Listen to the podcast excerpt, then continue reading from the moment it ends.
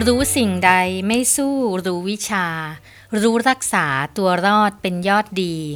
เป็นคำสอนสุนทรผู้ที่คอยเตือนใจให้เราทุกคนต้องมีความรู้ในทุกด้าน ไม่เพียงแค่ด้านวิชาการ แต่ควรต้องรู้เรื่องรอบตัว เพื่อใช้ในการดำเนินชีวิต อย่างมั่นคง แข็งแรง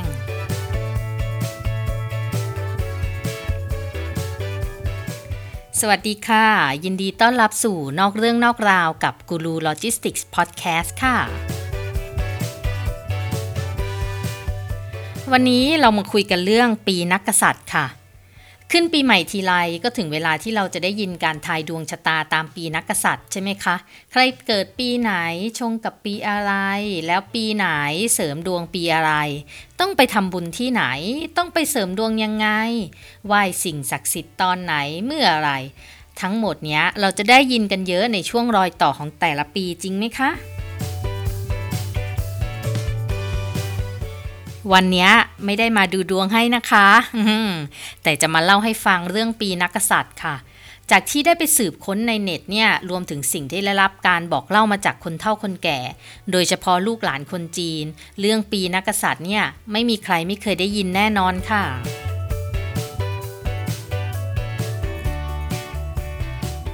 ปีนักกษัตริย์หรือว่าปีนักขัดนะนะคะ เป็นปีตามปฏิทิน สุริยคติไทยและชาติอื่นในเอเชียตะวันออกค่ะ เช่น จีน เวียดนาม แล้วก็ญี่ปุ่น แบ่งเป็นรอบปีค่ะ รอบละ 12 ปี แต่ละปีก็จะมีการกำหนดสัตว์เรียก เป็นชื่อเรียงกันไปดังนี้ค่ะ ปีชวดก็คือปีหนู ปีฉลูคือปีวัว ปีขานคือปีเสือ ปีเถาะคือปีกระต่าย ปีมะโรงหรือปีงูใหญ่นะนะคะ หรือว่ามังกรนั่นเอง ปีมะเสงก็คือปีงูเล็ก ปีมะเมียก็คือปีแพะ ปีมะแมคือปีม้า ปีวอกก็คือปีลิง แล้วก็ปีระกาคือปีไก่ปีจอก็คือปีหมา และปีสุดท้ายปีกุลก็คือปีหมูค่ะ โดยความเชื่อเรื่องปีนักกษัตริย์นะคะ มันมีที่มามาจากจีนค่ะ ตำนานเรื่องเล่าในสมัยปีใหม่แรก ๆ ของจีนเนี่ยที่เขาเรียกว่าวันชิวอีก หรือว่าวันที่ 1 เดือนอ้ายของจีนเนี่ยนะคะ สัตว์ทั้งหลายก็จะมาชุมนุมกันหน้าวังหลวงของฮ่องเต้สวรรค์ค่ะฮ่องเต้ก็จะประกาศให้สัตว์ 12 ชนิดที่มาถึงก่อนวัน หรือว่าเรียกว่าวันชิวยี่ หรือว่าวันที่ 2 เดือนอ้ายนะคะ ดังนั้นสัตว์ทั้ง 12 ชนิดเนี่ยก็ได้รับแต่งตั้งเป็นองคลักษ์ค่ะ ในหนึ่งวัน สัตว์หนึ่งชนิดจะอยู่ยาม 2 ชั่วโมง สัตว์ 12 ชนิดก็อยู่ยาม 24 ชั่วโมง รวมเป็น 12 ยามเฝ้าวังหลวงค่ะ โดยมีหลักฐานทางโบราณคดีเนี่ยพบว่าตั้งแต่ก่อนออยุคราชวงศ์จีนนะคะ ก็มีปรากฏรูปปีนักกษัตริย์และโดยใช้สัตว์ประหลาดต่างๆ เป็นตัวแทนหรือว่าเป็นสัญลักษณ์ ซึ่งก็จะอย่างที่บอกไปนะคะ ยกตัวอย่างเช่น ปีชวดก็จะใช้อะไรคะใช้หนูเนาะ ส่วนปีมะเมียก็จะใช้ปีเป็นรูปของแพะนะคะ หรือว่าอย่างที่พูดไปก็คือปีกุลนะคะใช้เป็นรูปหมูเป็นต้นในเว็บของสำนักงานราชบัณฑิตยสถานนะคะ บอกว่าออขอโทษค่ะ นา สำนักงานราชบัณฑิตยสภาค่ะ อันนี้เป็นทางการต้องพูดให้ถูกต้องเนาะ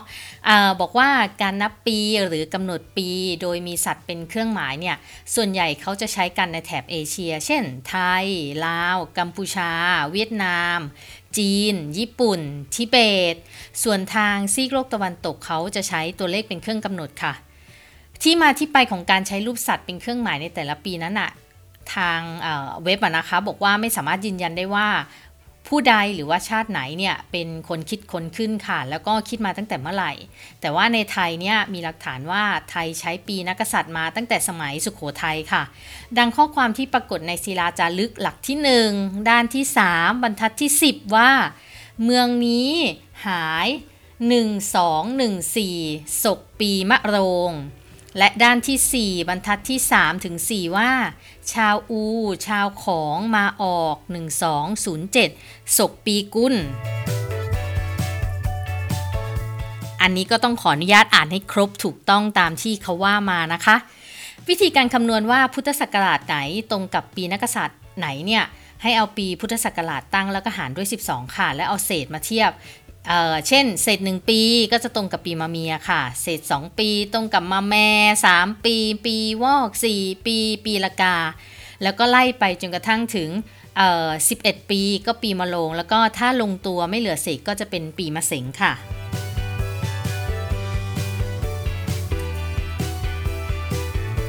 มีเรื่องราวที่มาที่ไปของตำนานนักษัตริย์ที่น่ารักมากนะคะ ที่ไปเจอในเว็บไซต์ของสินแสท่านหนึ่งเขียนไว้ค่ะ ขออนุญาตยกมาอ่านให้ฟังทั้งกระบิเลยนะคะ คนมักสงสัยกันว่าทำไมเจ้าหนูตัวน้อยถูกจัดอยู่ลำดับแรกของ 12 นักษัตริย์ เพราะรูปร่างของเจ้าหนูเล็กที่สุดในบรรดา 12 นักกษัตริย์ ความแข็งแกร่งและกล้าหาญยิ่งไม่ต้องพูดถึงเลย เมื่อเทียบกับวัว เสือ มังกรและม้าแล้ว ถ้าพูดถึงอุปนิสัย วัวใจเย็น กระต่ายใจดี ม้ามีความขยัน แพะมีความนุ่มนวล และหมูมีความซื่อสัตย์ ต่างก็ดีกว่าเจ้าหนูเจ้าเล่ก็หลายสิบเท่า หากพูดถึงภูมิปัญญา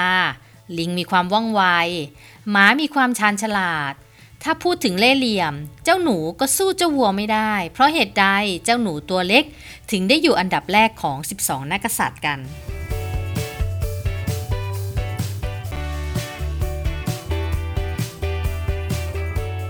ตำนานจีน 12 นักษัตริย์แบบที่ 1 เล่ากันมาค่ะว่าเป็นตำนานที่เล่าขานกันมาช้านาน ตั้งแต่โบราณกาลของจีน เล่ากันว่าครั้งหนึ่งนานมาแล้ว เทพเจ้าพูดกับสัตว์ทั้งหลายว่า ใกล้ปีใหม่แล้ว รุ่งเช้าวันชิวอีก คือวันที่ 1 เดือนอ้ายตามจันทรคติของจีนเนี่ยเชิญพวกเจ้ามาอวยพรปีใหม่ข้าจะกำหนด 12 นักษัตริย์ตามลำดับ ใครมาถึงก่อนก็เป็นอันดับที่1ถึง12 ตั้งแต่นี้ไป ในแต่ละปีก็จะมีสัตว์หนึ่งตัวเป็นเป็นนักกษัตริย์ สัตว์ทั้งหลายต่างจดจำวันดังกล่าวได้อย่างแม่นยำค่ะ มีแต่แมวขี้เกียจเท่านั้นที่จำไม่ได้ก็เลยไปถามหนู เจ้าหนูก็ดันไปหลอกแมวว่า มันเป็นวันชิวยี่จ้าซึ่งวันชิวยี่เนี่ยมันก็คือวันที่สองเดือนอ้ายค่ะ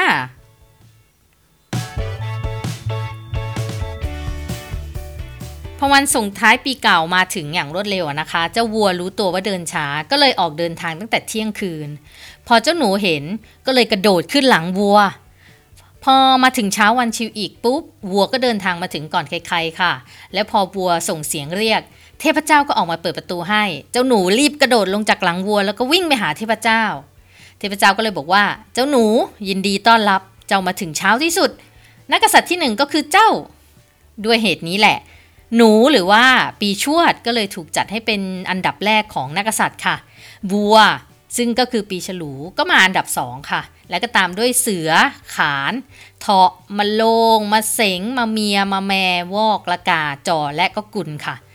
ทีนี้ในวันที่สองเจ้าแมวที่โดนเจ้าหนูหลอกไปใช่ไหมคะ ก็ตามมา แต่ว่าสายไปแล้วค่ะ เพราะว่าถูกหนูหลอกไป แค้นใจมากนับแต่นั้นมา เมื่อแมวเห็นหนูก็จะไล่จับทันที เทพเจ้าก็เลยสั่งให้เจ้าหนูหลบซ่อนอยู่ในถ้ำหรือว่าซอกรูเล็กๆ ตั้งแต่นั้นมา เนี่ยเป็นตำนานเกี่ยวกับ 12 นักกษัตริย์ในจีนตำนานหนึ่งค่ะ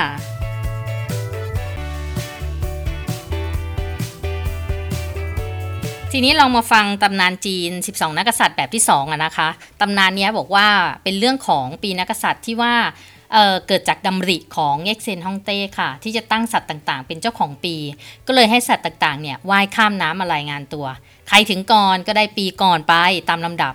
ตอนนั้นเนี่ยหนูกับแมวเป็นเพื่อนรักกันมาใหม่และหนูกับแมวเนี่ยแม่ศัตรูคู่อาฆาตกันจริง ๆ แต่สองสัตว์สัตว์สองตัวนี้นะคะ ก็ว่ายน้ำได้แย่ที่สุด แล้วก็แต่ว่าทั้งหนูแล้วก็แมวเนี่ยก็มีความฉลาดทั้งคู่ค่ะ ก็เลยร่วมมือกัน ตกลงกับวัวว่า เอ้ยเจ้าวัวข้าขอเกาะหลังเจ้าไปได้ไหมวัวก็แข็งแรงนะคะ แล้วก็ใจอารีก็เลยโอเคได้ แต่พอว่ายๆไปปุ๊บใกล้จะถึงฝั่ง หนูอะกับคิดอยากจะได้ตำแหน่งที่หนึ่งให้ได้ก่อน ก็เลยวางแผนเตะแมวตกน้ำไป เพื่อกำจัดคู่แข่ง แล้วพอใกล้ถึงฝั่งปุ๊บ หนูก็รีบกระโดดลงจากหลังวัวขึ้นสู่ฝั่งเป็นตัวแรกค่ะ ก็เลยได้เป็นนักกษัตริย์ลำดับแรก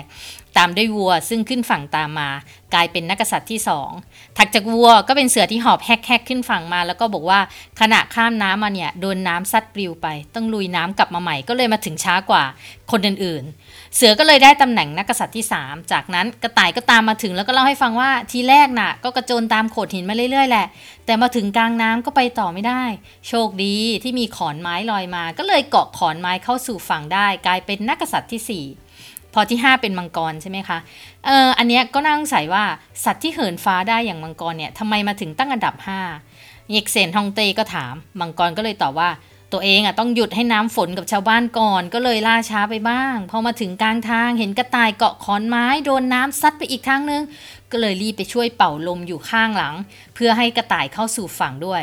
เง็กเซนฮองเต้ได้ฟังก็ชื่นชมในน้ำใจของมังกรมาก แล้วก็ให้ตำแหน่งนักษัตริย์ที่ 5 ตามกติกาค่ะ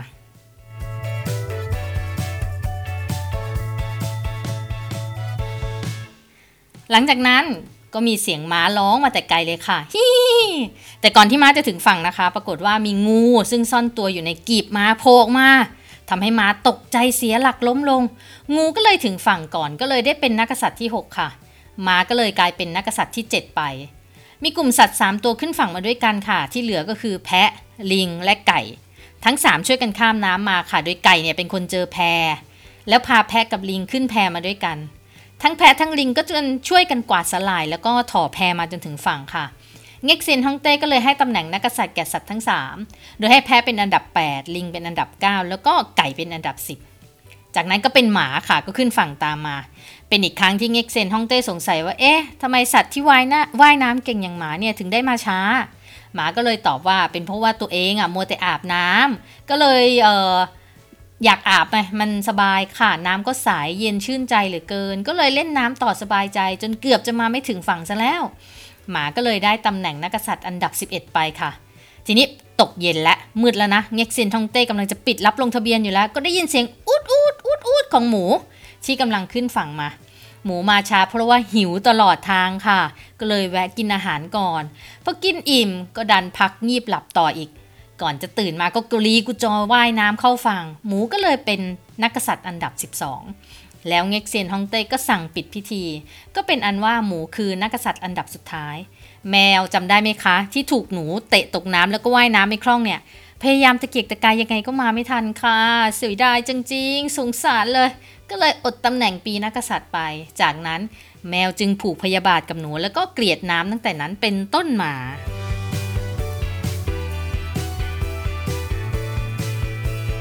นั่นก็คือทั้งหมดในเว็บของสินแสท่านนั้นค่ะ น่ารักมากเลยเรื่องราว แต่จริงๆ ลองสืบค้นในเน็ตก็จะมีข้อมูลที่มาที่ไปของปีนักษัตริย์เนี่ยหลากหลายเลยนะคะ ไม่ใช่เพียงแค่อย่างที่เล่าให้มา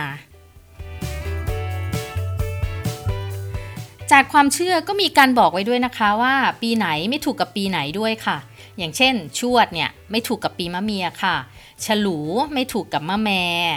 ขานก็ไม่ถูกกับวอก เถาะไม่ถูกกับละกา มะโรงไม่ถูกกับปีจอ และมะเสงไม่ถูกกับกุลค่ะ สมัยเด็กๆเนี่ยผู้ใหญ่นะคะ ตอนที่เป็นเด็กๆคนจีนเนี่ยเขาก็จะดูดวงนะคะ แล้วก็จะบอกว่าเออเนี่ยเออหรือเกิดปีนี้นะ หรือจะไม่ถูกกับปีนี้ปีนี้ปีนี้นะ บอกมาแบบเนี้ยโอ้จำยากค่ะ ท่องไม่เคยจะจำได้เลยตอนเด็ก ๆ ท่านก็เลยแนะนำนะคะว่าวิธีการจำให้ง่ายที่สุดว่า ใครเกิดปีอะไรแล้วอยากจะรู้ว่าไม่ถูกกับปีอะไรเนี่ยให้นับไปอีก 6 ปีค่ะ นั่นแหละเขาเรียกว่าปีชง หรือปีที่เราไม่ถูกด้วยเออแบบนี้ก็จำง่ายเนาะอย่างเช่น ชวดเนี่ยเป็นปีที่ 1 ใช่ไหมคะ ก็จะไม่ถูกกับปีที่เท่าไหร่คะ ปีที่ 7 ก็คือปีมะเมียนั่นเองนะคะ ลองไปนับดูนะคะ อันนี้ก็จะจำง่ายขึ้น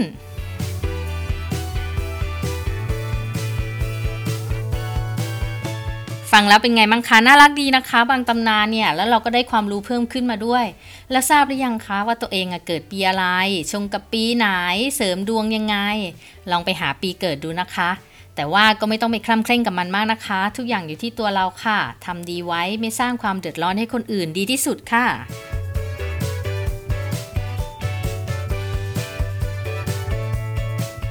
สำหรับวันนี้นอกเรื่องนอกราวกับกูรูโลจิสติกส์พอดแคสต์ต้องไปก่อนค่ะ และพบกันใหม่ในตอนหน้านะคะหากต้องการฟังย้อนหลังหรือว่าฟังเรื่องอื่นๆเนี่ยก็สามารถติดตามได้ทั้งในพอดแคสต์และใน YouTube Channel ค่ะ ชื่อช่องกูรูโลจิสติกส์ค่ะ หรือจะติดตามกันทาง Facebook Fanpage กูรูโลจิสติกส์ก็ได้นะคะ ฝากกดติดตามด้วยนะคะ กดแชร์ให้ด้วยนะคะ จะได้มีคนอื่นๆมามาฟังแล้วก็มาได้ความรู้ไปกับเราเนาะ อ่าคอมเมนต์มาได้นะคะว่าอยากให้เล่าเรื่องอะไรบ้าง แล้วพบกันใหม่ค่ะ สวัสดีค่ะ